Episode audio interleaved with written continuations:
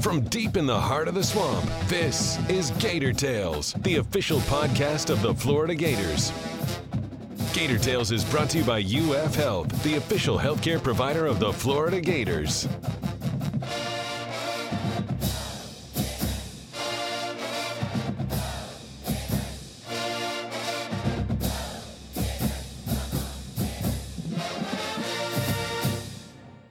Welcome to Gator Tales. I'm your host, Adam Schick. Few rivalries are as unique as Florida Georgia, one of just a handful of neutral site games played around the country. And with the undefeated Bulldogs ranked atop the polls heading to Jacksonville, it will no doubt take a special effort from Florida to topple the current king. On today's show, we'll welcome the voice of the Gators, Sean Kelly, and FloridaGators.com senior writers Scott Carter and Chris Harry for our roundtable chat discussing the challenges presented by UGA, adjustments made during the bye week, Anthony Richardson's pivotal role in keying a potential upset, revelations from basketball's closed scrimmage, and athletes who might have a future in coaching in the PAT. Then, Georgia native and former Bulldog Brenton Cox Jr. joins us to discuss the differences between Gainesville and Athens, what it's like to play on both sides of this legendary game, and much more. But first, it's time for the Gator Roundtable presented by Pet Paradise. Pet Paradise is your complete pet healthcare destination with resort style day camp, overnight boarding, professional grooming, and compassionate veterinary care from New Day, all located under one roof to serve pet fanatics like you. Book today at petparadise.com, the official pet care provider of the Florida Gators. We are back after the bye week to dive into our Gator Roundtable. We've got the voice of the Gators, Sean Kelly, and FloridaGators.com senior writers Scott Carter and Chris Harry. Uh, and guys, th- this week is a, it's a huge test. Let's start right there. There's really no way around it. Uh, Georgia is a monster of a team for Florida to try and compete against. So, from a preparation standpoint, how big of a challenge is mentally getting ready for the number one undefeated national champion as Florida has had to do throughout this week? I think the challenge is even less. I, I think that A, it's a rivalry game. And B, I think you get a, uh, not a rare crack, but a not so common crack at a defending national champ who is the current number one. I mean, if that, that doesn't have your full attention, I don't know what does. Uh, and, and I think the Gators look at this as uh, an opportunity to play on a very big stage, which they will, uh, just because of the nature of this rivalry. One, but also the attention now that Georgia will draw the rest of the year. Uh, and two, it's it's you know the proverbial chance to shock the world here, and because you know how good that team is, um, you're razor sharp. I think in making sure you're trying to um, take care of all that is in your control, and it probably helps the Gators somewhat that they had the bye week and a jarring game against LSU to fully have attention focused on what needs to be done for this weekend. And and even then, it still may not be enough. But uh, to your to your question about motivation, I I think this is probably an easier game to get ready for than many others on your schedule. Yeah, I don't see any problem with attitude, energy, those things uh, to get ready. You know, you've heard it from the coaches and some players. This is why you come to Florida it is Florida Georgia to me. It's uh, I've always thought it's the best game on the schedule. Not everyone's going to agree with that, but that's just me.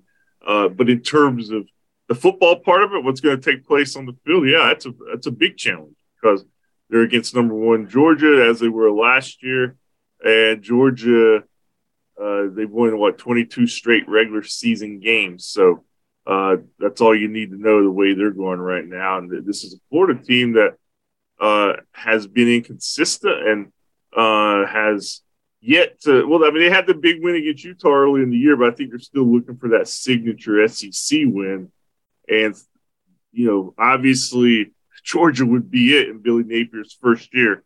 So, but it's a difficult matchup because of it's Georgia. I mean, they're they're national title contender again, but it would make Florida's season certainly to go over there and upset them and uh, they're going to have to start with Anthony Richardson and, and have him do much better than he did last year. But we maybe we'll talk about that later. Yeah, Scott said he thinks it's the biggest game of the year for years.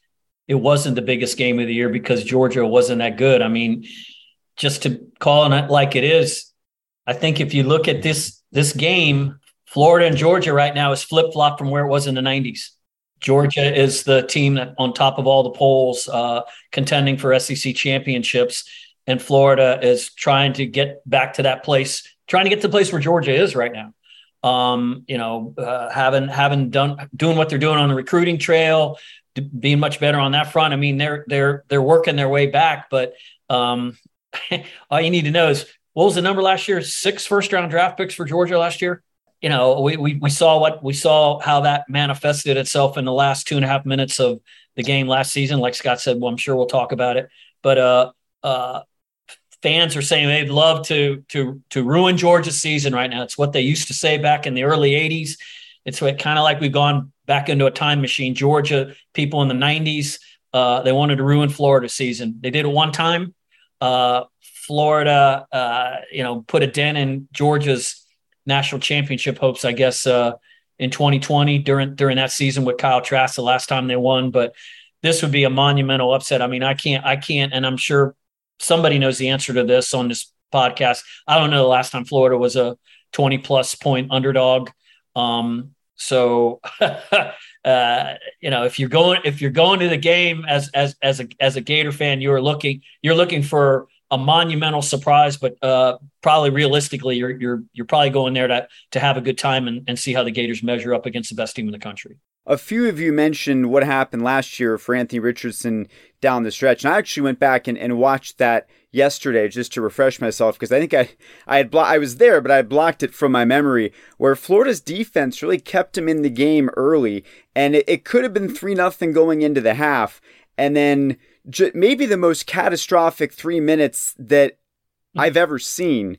Uh, a fumble, a pick six, another interception, and all of a sudden, Florida went from being down three nothing with three minutes left to go in the half to being down 24 nothing. The game was over. So naturally, a lot of the the attention this year goes back to Anthony Richardson. How does he perform one year removed from his first start, which was without, you know, calling like it is, was a, a disaster? Um, how critical is his performance going to be? And what does he need to do for Florida to have a chance to win this game? Well, I think Anthony talked this week about that. And bottom line was, I mean, he, he was a guy thrown into the fire last year, first career start against the number one team in the country it's going to be a difficult assignment for any quarterback. But uh, he said, you know, he admitted he was nervous, had some jitters, a, a, lot of things that he hadn't felt before playing the game, and but he, you know, he ha- handled it pretty well. I thought until those last three minutes of the first half, and you know, it doesn't matter if you're playing uh, number one or number one thirty one. You you have three turnovers in a span of twelve plays that lead twenty one points. You're probably going to lose the game, and that's what happened. The wheels fell off for Anthony the Gators there. Uh, but he's more experienced. Uh, is he? He's playing better, I think, as the season's progressed. He's still shown some inconsistency in Georgia's defenses. Again, they lost uh, five first rounders off the last year's team, but they're still loaded. Uh, Nolan Smith's back, some other guys and names that played last year.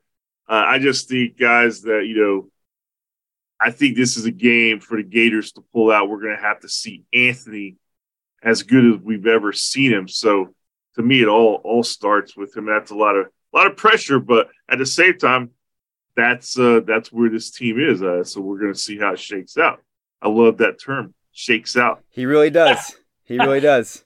It was those was there was three touchdowns. It was a three touchdowns in 88 seconds last. Year. It was three nothing, and and just it was boom, boom, boom. And Scott wrote that story about Anthony Richardson this week, and um, it, it, shows what, what he's been up against. I think it, to, in, in his defense a little bit, what's he started 11 games and five against ranked teams, including two. No, this will be two number ones, the two cracks at number one. He's yeah. Had. This will be this will be his ninth career start.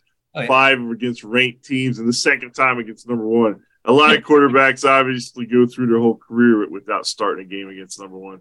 So I mean, it, it's just been a confluence of uh, events for Anthony that basically have created a lot of challenges.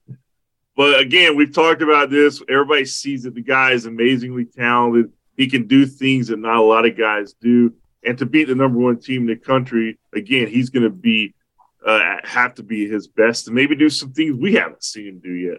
So I just think that's probably the biggest factor in this matchup for the Gators how does Anthony Richardson play? I, I think in a lot of ways, I don't necessarily need to see something that he hasn't shown us yet. I think we've seen plenty. It just hasn't been all on the same day. Mm, um, give me yeah. most of Anthony Richardson versus Tennessee. Uh, Got to play clean. That means no turnovers. No turnovers. Uh, that's a that's eluded him. Um, he's used his legs. We've seen all the things, but and if he can put them all together into one game, get ready. It it could be pretty wild. Now, this Florida defense has got to like make a a 180 from what we've seen. And I don't it's know. Funny, we hadn't possible. even mentioned we hadn't even mentioned the right. defense. I, I, yeah, thank I'm thanking the newspaper guys for burying the lead in all this. Um, but I do think I, I do th- I, I say that. But Anthony Richardson is storyline number one. Um, he has to put it all together on the same day, and then this Florida defense up against a, a guy like Stetson Bennett and that tight end room, and an, oh, not a bad uh, but not a great running back uh, room for Georgia. I, part of me is jaded because I look at Georgia's schedule and I'm like, well, I'd like to play that schedule. Sure. Um, and, and, in fact, you know, I've been kind of thinking about where we are in the season. I'm like, well, I'd sure like to see Florida get some, uh, get them some Vandy, some Auburn, maybe a little Texas A&M. I know, you know, some of those things are coming, but man, this has been a, a really tough schedule. And and you all mentioned the number of top 25 starts that Richardson's faced. I'd argue it's it's more than almost any other quarterback in the country. You know, with regard to per per start or per capita of starts. I, I'm I'm butchering that, but you get the point. The defense has to find some way to get off the field at the right time. You know, and you can't give Georgia extra possessions. Uh, look, Missouri gave Georgia all they could handle, and then Missouri, Missouri, and that's and that's basically how Georgia wins that game. I think Florida's better than Missouri. And if they are as physical and and put pressure on Bennett like Missouri did in the first half of that game at Columbia, this is not a three score game. Could end up being that way. Vegas could be right in all this, but um, let's not let's not forget, guys, that rivalry games, and I and you are way more familiar with this particular rivalry, but I've seen rivalry games um, turn up things that maybe don't happen in any other week. So you know, come Saturday, be loud and hope for hope for not a miracle, but but hope for something unique. One of the things that we focused on last week was the idea of the bye week being an opportunity to address some issues that maybe you can't do in a normal week when you're, you're you have game prep for a specific opponent. Now, admittedly, Billy Napier plays things very, very close to the vest but he's spoken twice now this week. Have you guys gotten any sense of some type of changes that might be in store to make Florida look better than we've seen them in recent weeks? Well, let's face it, guys. They have what they have to work with. Just by going with what Billy's saying, it's obvious that Kamari Wilson's been impressive to the coach and staff during the, the bye and going into the Georgia game. I don't think it's a secret we're going to see more of him. We've been seeing more of him as the season goes on. But I think they've, I mean, they've, you know, they, they went back to the film room. They studied fundamentals. They've talked about alignment issues. They've talked about communication. It's stuff, guys, that we hear coaches say all the time. Uh, and a lot of the things that maybe are specific don't even show up to us, you know, during the course of a play. But they're—they mean they mean a lot on the field at, in the in the heat of the battle. So I just think guys got to play better.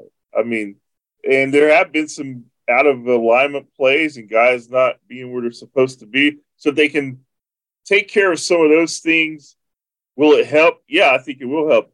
But are they going to come out in a new formation with a whole new front seven? Uh, no, it's not going to look like that, guys. You know, I, I also don't want people to think they spent, you know, part of the bye week practicing tackling. Uh, that's just not the nature of the game. Maybe maybe back in the day, yeah, we're going to have full on full tackle practices for three days heading into the off weekend. That's just not the thing anymore. And missed tackles have been a problem. Uh, I'm going through this right now with my pickup truck. You know, stuff starts going haywire in the truck and they plug into the computer now, right? They, they don't even lift the hood. They plug in the computer and they get like all these codes, right? My truck's been throwing codes. So, same thing for the Gators defense. you know, the, the airbag light has gone on, the TPS, you know, check engine light's been on. I think during the bye week, it's plug it into the computer and see what those codes are. And if you can knock out any of them, perhaps you make an improvement heading into not just the Georgia game, but the, the rest of the regular season. So, how many of those codes have they been able to fix? I don't know. Uh, Scott alluded to, you know, maybe you tweak one personnel or uh, two personnel spots, or perhaps the rotation looks a little different on a specific down. Uh, I think that's one thing that they can address. But at the same time, I still have my truck and they still have their players. And at the end of the day, that's what you ride with, you know, at this point in the season. Um, again, you, you got to, you're also not preparing, you're not doing film study on Georgia every day of the week for two weeks. Um, and everybody's like, oh, well, that both teams have had two weeks to prepare for this game. Well, kind of. They've had like a week and a day or so extra on the schedule. So uh, I don't want to get lost in the the whirlpool of cliches about bye weeks and all that. They're meant to be there, uh, not just for rest, but for preparation. That's why we see LSU and Alabama always do it on their schedule before they play each other. Uh, I think it'll have some effect. It can only be positive, right? So, how much positive there is, I'm, I'm not so sure I know. Yeah, there's been a lot of talk uh, this week as well about the, the future of Florida Georgia. So much so that, that both universities' athletic departments put out a joint statement saying we're under contract through 2023. There's options for 24 and 25. We'll see what happens beyond that. Kind of a, a, a non committal committal, something along those lines. Uh, most people know that Kirby Smart is the one driving the bus to change it because of the importance of having a couple more home recruiting weekends. I'm curious for you guys, uh, Chris and Scott, you've been to a lot of these. Sean, I know this is new for you, but how important do you think it is? That Florida Georgia remain in Jacksonville, the games stay the way it is. Uh, for the, the sake of tradition, for the sake of the things that we think are, are so important about college football, and especially Florida football. I just don't think you can be a, a, a you know a servant to tr- to uh, to tradition anymore because things are just changing as we as we advance in the in the years. I mean, I it's it's a great game over there. It's a great environment. Um, but I mean, there's been there's been great rivalries that have died uh, over the course of the last couple decades through conference expansion. People, how come Texas and Texas A&M can't play? When's the last time they played? I mean, Sean probably has a better idea than I do right on, on that. I mean, but that that was a hell of a rivalry. I mean, every week, uh, Nebraska, Oklahoma, um, those were those were must see games, and they're gone. Um, it doesn't surprise it would not surprise me if something happened along the lines of of moving the game out of Jacksonville but uh, this may also be posturing on the part of of either side just wanting to get more out of Jacksonville. Mm-hmm. whether uh, you know some people have said that you know they want they want to see some some cruise liners come in there and start getting more people down around the riverfront uh you know for the for, for that game weekend. Maybe maybe that's I don't I don't I don't know. But I do know this. I was here in the 90s I saw the game in Gainesville. I saw the game in Athens. It was really, really cool both of those times. Those were epic nights. They were two lopsided games, but there was a lot of buzz uh, when Georgia came to Gainesville and and and and Florida went to Athens. I wouldn't mind seeing that again, but um, you know, it's it's a it's a great tradition to play that game up there. Uh, I think it all changed when Spurrier got here and threw down the gauntlet and said the excuses are over. We play in a in the state of Florida in a place called the Gator Bowl. We drive a bus and they have to take a plane down there to our state. I don't want to hear this anymore. I don't want to hear any complaining about it. We should we should win this game. And they did 11 out of 12 times. Um, now the tide has turned, and it's not because the game's in Jacksonville. Georgia wasn't losing the game. Remember, they said we, we Georgia was the one who moved out of out of Jacksonville back in the 90s because they were losing the game every year. Right. Right. Okay. So we need to play it in Atlanta every other year, or let's you know let's start flipping. You know, I, I don't want to hear that anymore. Either play the game in Jacksonville like it has been, or do something with the with the with with the home and home situation. Maybe do that every every five or ten years. That would be kind of cool, actually. Um, I don't know where it's going to go, but uh, it's it's certainly something that's worth debating, and I'm sure it makes great talk radio fodder up there in Jacksonville right now you know, it's interesting. Kirby Smart's base for his argument here is that it takes away the chance for one of the home teams to host recruits. I've been looking at Georgia's recruiting classes here of late.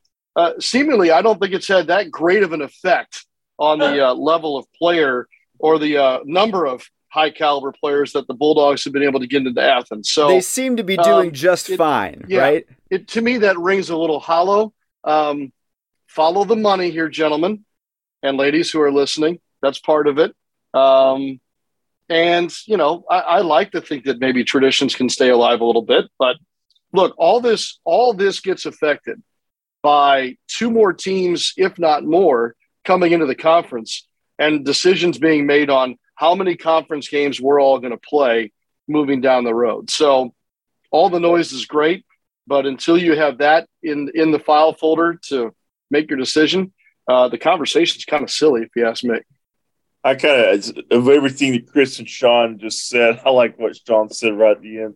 I mean, I've, we've been around long enough where this does pop up on occasion, and it's like you kind of roll your eyes. It seems to get a little, little more severe each year because Kirby Smart keeps driving that train.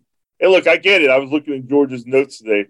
They've sold out 62 consecutive games at Sanford Stadium. Wow. Uh, it'd be a huge home field advantage but as to your their point, it's not obviously hurting Georgia's recruiting. Uh, I'm for there's good tradition and there's bad tradition. I think this is a great tradition. I'd like to see it stay in Jacksonville, but been around the block long enough. We all know when there's this much chatter, eventually it will probably shift in some way. I just hope that Jacksonville still has a piece of it. Uh, but I, I was like Chris. I remember I wasn't at the game in Georgia in 95, but I was at the game in Gainesville in 94. Still one of the best or atmospheres I've ever been in. Darren Hambrick running down the field like a crazy guy on that 80 some yard place is going crazy. It was a night game and it was a night game and it was insane. It was the first time the game had been in Gainesville in I think it was 63 years. So wow. it was uh, it was a, it, was, it was it was a big deal and if it if it comes back here again it will it'll be a big deal again but if it's every other year you know it won't, it won't be that big a deal. Before we move on to our PAT, I, I did want to get a, a, quick update from you, Chris. We talked last week about basketball's first scrimmage, their first opportunity to uh, to go against someone other than themselves. I know you are. This is like when there's an embargo on a on a movie review, and you have to share sentiment about the movie, but not the review itself. So tell us uh, from this closed scrimmage what you can about what you saw. Todd Golden was asked about the scrimmage against uh, Miami, the close scrimmage on Saturday, and uh, he himself said he goes, "I don't know the details I can give out, and and the rules are are crazy. It's got the compliance rules with this are like NIL rules right now. Nobody what the hell's supposed to go on, but um, I, I, I can say there are some things that they did well and some things that they did that they that they want to do better. Um, they didn't they didn't shoot the ball particularly well from the three point line, which was a problem last year. Kowacie Reeves did he looked really, really good. He was the, one of the best players on the floor that day. Um, they turned the ball over too many times. Uh, but having said that, Kyle Lofton, who will be the starting point guard, did not play in the game. He was cleared medically on Monday to do everything, and he will play in the next close scrimmage, which will be Saturday at Jacksonville. Um, defensive rebounding was a problem again. It was last year. And if you ask Todd Golden, he wants if if there's two things he wants to improve uh, from what he's seen on tape from last year's team, not that they take away a lot because these are obviously two different teams that are going to be coached completely differently. But he wants to defensive rebound much better, and he wants to shoot the three much better. Uh, uh, Sean and I were at practice yesterday. We talked about this. The Gators have to have to. We don't. You, you can't sh- jack up a bunch of three point shots if you're a bad three point shooting team. We, it remains to be seen how good Florida is going to be as a as a three point shooting team this year. They got a couple guys who are capable. Um, but we'll know more from from the Jacksonville scrimmage this week. It, it he told him yesterday. This is a team that has uh, uh, three people with heavy Gator ties on the team, and they'll go up play a road game, a true road game. They don't have a lot of those in non-conference play this year, uh, this season, obviously. Um, but they'll go up there and play against Jordan Mincy, a former assistant coach here, who recruited right. some of these guys. Uh, um, uh, uh, Omar Omar Payne is the center on that team. Uh, Osayi Osifo, uh, another player who's on that team. So those are three guys that played with some of the players on this team. So you know they're going to want up there. This will this will be a big game for them. So Florida has to go in there with a little bit of a mentality that you know they're going to you know they're going to try to prove get, get something to prove it to them by these guys in Jacksonville. So it'll be another good measuring stick. But then after that, it'll be uh, ten days out till the season opener against Stony Brook next Tuesday. They'll have a orange and blue scrimmage kind of peek behind the curtain or or merely a raise of the curtain maybe so people can kind of see a little bit about this team. But uh, we're getting a lot closer and it's a it's an exciting time for the start of the Todd Golden era. No question. Look forward to hearing more as the uh, as the team progresses and builds toward that opener that you mentioned against Stony Brook. I want to turn our attention now to the PAT and guys here's how I know that I'm getting old. I'm getting old because more and more I'm seeing athletes that I watched play become coaches and managers. So when I was younger watching games and I'd see who the coaches were, and you know, my dad would say, Oh, yeah, he played for so and so. I'd be like, Oh man, that's that's forever ago. Well, now we've kind of switched places. Now I recognize that these are all guys I watched play when I was growing up. Um, but I thought about this because the Marlins just hired Skip Schumaker to be their new manager um, to manage that team in front of the hundreds of fans that come to see them play. Uh, and it got me thinking about current athletes that you think would be great managers, great coaches in the future. So who are some players that, that you've identified as maybe maybe potential stars coaching down the road? Well, the two that jump out at me are Kyrie Irving and Antonio Brown. I mean, I think both guys have measured, yeah. okay. I'll, I'll let these guys take the charge here.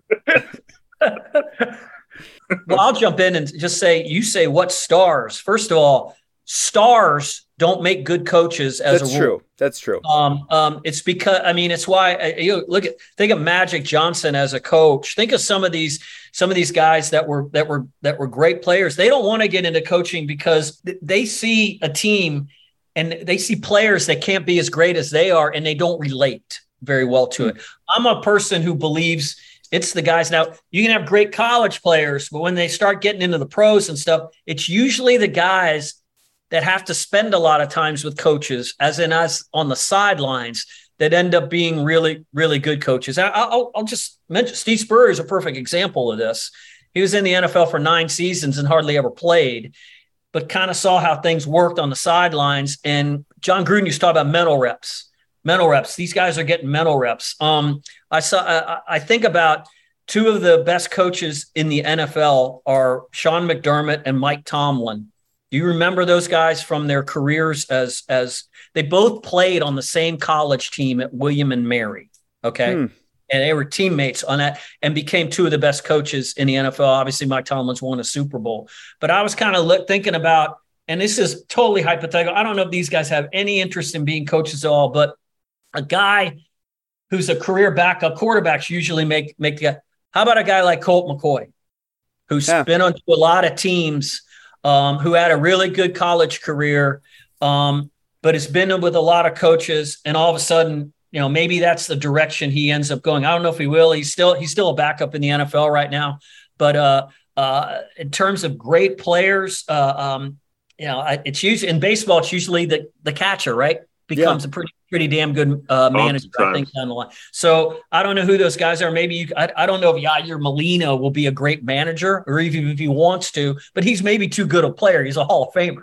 It, it's probably going to have to be a, a, a, a, some guy that had a that had a decent career, but not a great career. Because I, I just think. I just think the greatest players, you know, Don Mattingly's an exception, I think. Not that he was a great manager by any stretch of the imagination, um, but uh, uh, the great players don't make don't make the great uh, head coaches. I don't think. What about Steve Nash? What about Jason Kidd? I mean, there are some great players. Um, Steve Kerr was. I'd say Steve Kerr is a pretty great player. Right, he's good at what he did. He was a really good player, but I wouldn't know if it, he's not a he's not a great player. I don't think he was a really good role player. And is Steve Nash a good coach? Are you we already declaring him a good? Yeah, coach? I guess he's not a great coach.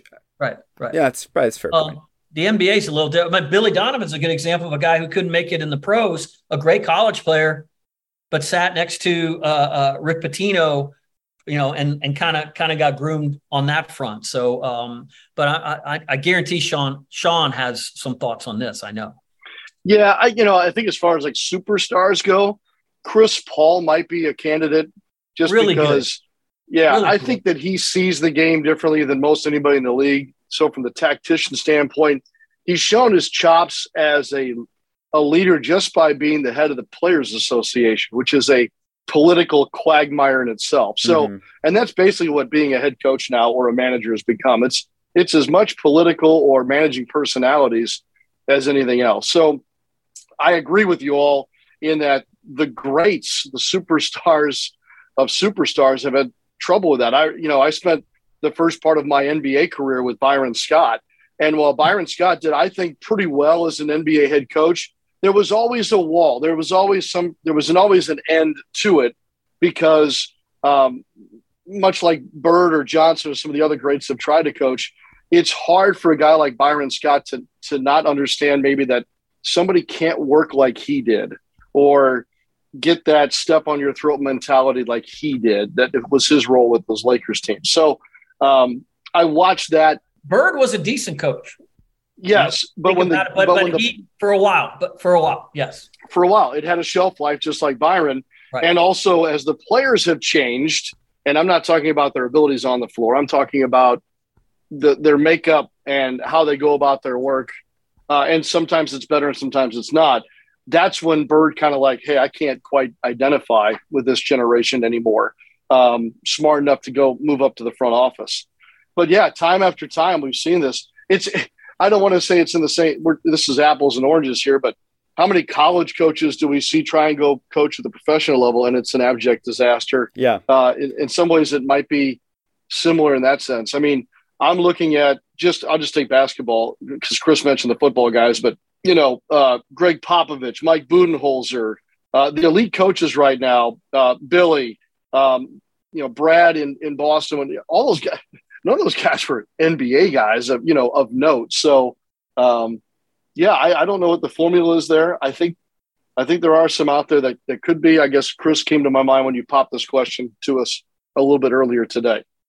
Yeah, I mean, if you guys don't buy the the Kyrie Irving and Antonio Browns, I mean, I know, you know, I, I, do everything that Sean and Chris just said has rung true. And oh, yeah, I was just looking up like the managerial matchup in the World Series here. Dusty Baker was actually a very good player for a long time. Yes, uh, yes. He he's kind of a rare exception who is stuck around and you know as a player. But the guy uh, Rob Thomson for the Phillies, I'm looking up his career stats. Uh, he was in the Class A ball at Lakeland.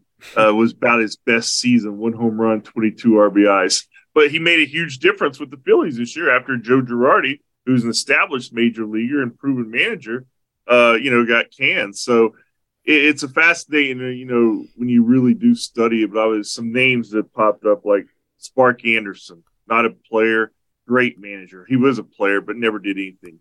Tony Dungy's a coach who, you Tony know, is a, a, a, pretty good NFL, uh, I guess, role player. Had great coaching career. You guys mentioned Steve Kerr, a guy who I, I dealt with a lot in hockey. John Tortorella wasn't a player, but man, he motivates, and now he's still only I think he's 15 now. So it just works different, but it does seem true that most of the time the great coaches, managers are guys who were role players, bench players, or just just guys who were around and learned from learned all they could and they got their chance and made a difference. And I think that's a great example is uh, Rob Thomson with the Phillies this year. Wayne Wayne Gretzky wasn't a bad coach, was he? He he had he had a moment there. They got to the uh, finals, didn't they? Gosh, I gotta have to look it up. I do remember him making a run uh, in the playoffs one year, but it, you know he didn't last long. Just kind of like Magic and right. Uh, some of the, I think the, it'd be interesting. The greatest player in any sport, it also was a great coach. Who is it? So there's got to be a, there's got to be a coach somewhere who was a player, who's in the Hall of Fame in uh, as a player in the pros. And then, I mean, Bill Belichick didn't play. You know, he was, you know, so, so, so I, I don't know. Don Shula was a decent player, if I recall. Yeah. I'm doing well. If you're just if you're doing pro, yeah, just pros. But I think Spurrier's in the conversation just in sports history. Mm-hmm. Only one of three guys ever in the College Football Hall of Fame as a player and a coach, right? Or four guys. I think it's three. He might be the fourth. Bringing us back to where we started, uh, our, our focus of the panel is going to be squarely on Jacksonville this coming weekend. It's Florida, it's Georgia. Make sure to check out Sean's call of the game and all the content that Chris and Scott are going to be churning out at floridagators.com. Guys, thank you so much, and we will we'll see you on the banks of the St. Johns River. Thank you, Adam. Thanks, guys. Florida Georgia is always a heated battle for players on both sides. But what about for someone who has actually played on both sides? Brenton Cox Jr. has that rare distinction, and then adding in the fact he grew up outside Atlanta and was a UGA fan as well, his perspective is more layered than a bloomin' onion. We spoke to the recent graduate and current menace of the D line about his unique path to Gainesville, starting from the beginning. I'm the youngest child of three. Um, I grew up in Decatur, Georgia. I came from an um, athletic household. My older sister played basketball. My older brother played football, so it was kind of destined for me to play football at this level. Um, my dad grew up a Georgia fan. That's all we knew for a long time. Atlanta Hawks, Atlanta Braves, you know, kind of like a whole hometown kid. You know, that's all I knew. You said you came from an athletic family. You were the youngest. Why mm. was why was football the route for you? What was about football that really got you going? It was actually football and basketball and basketball and track. Okay. Sometime, you know, um, that's just all we did year round. My mom, you know, she made it a responsibility of mine, you know, to uh, play sports and take care of my schoolwork. Um, so that was all we pretty much did. And I always looked up to my older brothers and sister um, with playing sports because they were so dominant at the game when I was coming up. So you know, I followed behind in their footsteps, and here I am today. How did you end up on the line? Were you always a lineman? How did that end up your uh, your position of choice? Um, I actually played every position. I played running back, quarterback, um, middle linebacker. I I even tried to play cornerback at once. I played tight end. Hmm. Um, but defensive end, it kind of stuck out to me because I was actually a tight end for a while. So my freshman year of high school, I was going to all camps for tight end, as a tight end. And I was just looking at the guys and they just looked so much more swift than I was. So I was like, hey, let me just let me just switch over to defense. And that's when I found my bread and butter. I was actually playing middle linebacker. And I found that I could rush off the edge. So I've been playing DN for a while. Strong. So okay, I want to go take you back to the recruiting process. When you were coming out of high school, what was the process like for you? Was Georgia always where you wanted to go? How did that play out for you? Uh, yeah, growing up, my family members always uh put Georgia on the pedestal. I had Georgia posters in the in the in my room, um, Atlanta Falcons. So everything, like I said, was centered around Georgia. Mm-hmm. So I wanted to be in that mix. But as far as just recruiting wise, I found so many other places that I, me and my mom and my family we liked it so much, and that's when I ended up committed to Ohio State. And I thought I was gonna go there for a while, but then I just got homesick and um started back down to Georgia that's how that happened. Mm. Um, as far as me staying there, that's just a whole different story. But yeah, mm. that's how that happened. Me going from um, Ohio State to Georgia. So ultimately, when you made the decision to transfer, why was Florida the right place? Because for a lot of people, they would say, "Wait a minute, you you played for Georgia, now you're going to Florida." That you know, people think that's crazy. Why was that the, the right move for you? Um, see, as I was saying, I didn't really understand like how it was a big deal at first, but now, you know, looking back into it now that I know, like, okay, well, this is actually a, a lifelong hundred year rivalry. Now I'm looking back into it. Me and my mom, we were just like, where's all the hate coming from? Because we seen the guy, we seen like four other guys transfer to other schools, and I finally did it. We like, whoa, like, what is going on here? But at the end of the day, it was the best decision for me and the coaching. Um, Todd Grantham he actually recruited me out of high school, and he recruited a lot of my older buddies that I looked up to out of Atlanta, Georgia, that played defensive end. Like um Sweat that played for the Commanders now, Jonathan Greenard, um Preston Smith, a lot of those guys, you know, it, it was out of Atlanta. So I kind of been looking into Florida because he was also at Mississippi State. So when he came to Florida, it was just like a no brainer. I also knew a lot of people here already going going to different camps, um, different prospect camps. So I felt at home. I felt comfortable. Um, I have a lot of family. My mom's side is from Tampa, Florida, so I'm already familiar with Florida. Um, and it just felt like home. what have been the biggest differences that you've felt between Florida and Georgia, whether it's, you know, campus life, the programs themselves? What's been the biggest difference in your experience? Hmm. The biggest difference in my experience, I would say the weather, the people, it's just a different vibe um, from Florida and Georgia. Uh, you get like a more cooler vibe down here. Being from Georgia, I've been there, I would say 18 years, and I, I could tell you the difference between Florida and Georgia is also the trees and, and the scenery. You know, mm-hmm. um, that's a big thing for mental health for you to stay healthy outside of football. So it's a it's a lot that goes into it. It's a lot that goes into it instead of just a football field, and that's what I want people to understand especially recruits. I want them to understand that, you know, it's not all about what you can do on the field, it's outside of that too. So it, it, sounds like the culture really welcomed you in. When you got to Florida, who were some of the guys that really took you under their wing and made you feel part of the program so quickly?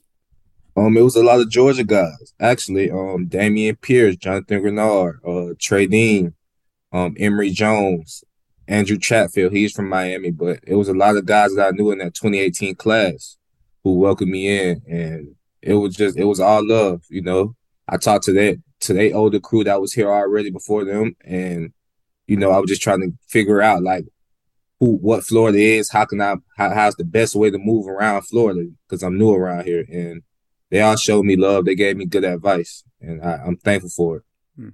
So you guys are coming off the bye week, the first one of those under this new staff, and we've heard so much about how things now are different than they were. What was the last week and a half like since the LSU game as you guys went into that bye and then started getting ready for this weekend? Um, you know, um, going into a going into a bye week, you know, all you really want to think about is relaxing.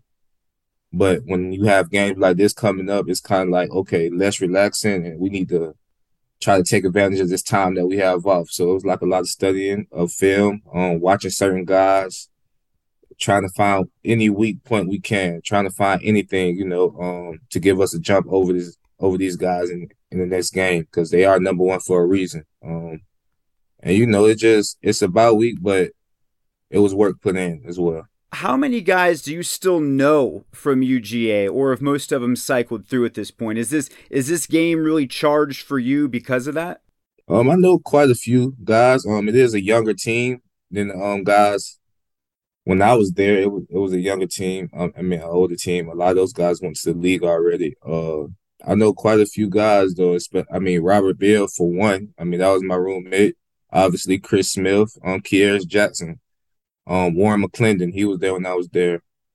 Um, it's, it's just a lot of guys, Stetson Bennett as well. So mm-hmm. yeah, it's still personal a little bit, but not really. I mean, I'm I'm here to play a game. I'm here to do a job just like they are. Mm-hmm. that's it. So there's there's been a lot of talk recently about the game possibly leaving Jacksonville. It's been there forever. We've heard a lot of outsiders comment on it. From a player standpoint, how special is it when you're on that field with the 50-50 split? does it feel really different for you or when you're in the game does it not make that much of a difference i mean it, as far as color wise yeah you know what side to turn to um, but as far as like being 90,000 strong, you know, everybody in the SEC is pretty much doing the same thing every week. Uh, most of the stadiums are being packed out every weekend. So mm-hmm. as far as the state, as far as the fan base, is different because you get to see, okay, I'm on this side, Georgia side, I'm on this side, Florida Gator side. So you know, then you got people with the shirts down the middle that split. So, I mean, it's fun. I think it's it's more fun for the fan base than it is for the players as far as like that, the mm-hmm. mutual sight. Because mm-hmm. everybody can't make it to both. But I felt like if you was to move it from one stadium to the other, it would still probably look the same, to be honest. I mean, the fans will come out and they would probably just switch the shirts, you know? So it really wouldn't make a difference in moving. I think being in Jacksonville, you know, um, it's just an organized sighting. Because I now that I think about it, um, it, it really wouldn't change. Everybody will still probably pack it out 50-50. Hmm. Final question for you. Uh, it's a very simple one. Actually, I guess it's kind of a it's a tough question to answer, but it's an easy one on the surface. What would it take to win this game? You talked about them; they're number one for a reason. What's it going to take for you to pull off what would be a, a huge upset? It's going to take a lot of grit. It's going it's going to take a lot of mental toughness and it's gonna take for all eleven to to, to be They just got to be ferocious in their attack, all 11 on both sides of the ball. And then we got a ball game. As far as winning, that that's you know that's that's up to both teams. You know, it it, it matters over the whole program. But if we come ready to go, it should be a game. That's all I can say. I can't I can't prove it. I say we can do this to win because, like I said, the number one for a reason. So we got to come ready to play. Well, Brenton, thank you so much for your time. Really appreciate it. We wish you a lot of luck in Jacksonville. For sure, I appreciate it, Adam. Take care. And that's going to do it for this week's show. If you haven't already done so, please subscribe to Gator Tales wherever you get your podcasts and leave us a review to help us continue to grow.